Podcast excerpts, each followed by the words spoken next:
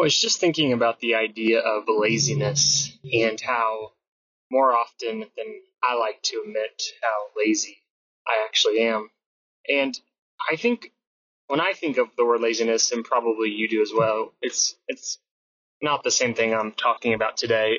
Oftentimes, laziness means sitting on the couch eating Lay's potato chips or Cheetos or Cool Ranch Doritos. Everyone knows from the 90s. Those were the jam and sitting there eating those and then being like, man, I didn't do anything today. I was lazy. And now what's interesting as you get older, you kind of tie that in with if you work hard throughout the week and you love your family well and you've had a an adventure that week with your family and kids and at work and risk something and gain something and had deep conversations. If you did all those things, then sitting on the couch eating a bag of Doritos is called rest. not funny. Uh, as you get older, it's like, oh, I, I, never mind. That's just me rusting. Um, no, but seriously, I think rest is very important, and it is a constant topic of my own um, house and in my own head of just, am I being, um, am I living a, a well rested life?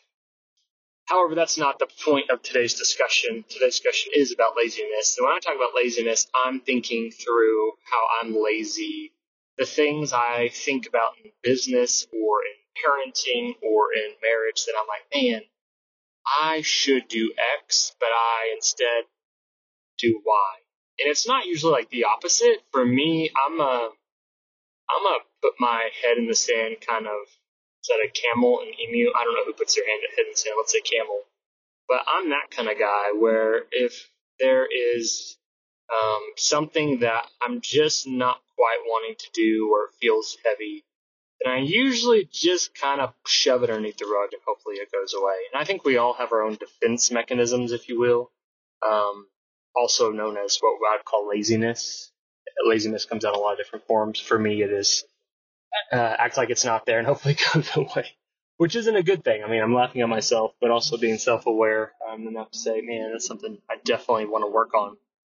And that comes out often, even in finances. I, and I think for me and for everybody, laziness is not usually weakness or something of that kind. It's usually insecurity. And I think that's a that's a revelation that we can all take something from that I know I have is the fact of usually beat yourself up for being lazy usually you are, you know, you know it's there, you're defensive about it. And insecurities are the same thing, we're very defensive about them. But I want to overcome my insecurities. And, um, you know, for the longest time, as we're, as we're kind of growing up in the, as I was kind of growing up in the business world, stepping back and looking at bank accounts was something I just did not like doing like throwing my head underneath the underneath the rug and saying, "Man, I just hope it's more today than it was yesterday and more last week," and I kind of just don't want to know. And that disguises as laziness when in actuality it's insecurity.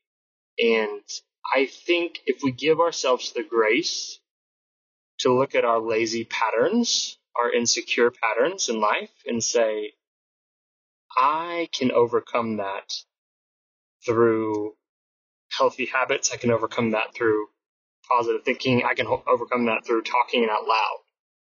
But I will not lack. I will not go without is a positive thinking mindset for me. And then dive into what I would usually run away from. And so that's my encouragement today. Maybe it's not laziness that you're struggling with. Maybe it's insecurity. And in that insecurity, I would I would challenge you, jump in, dive in, do the deep work, and overcome that insecurity.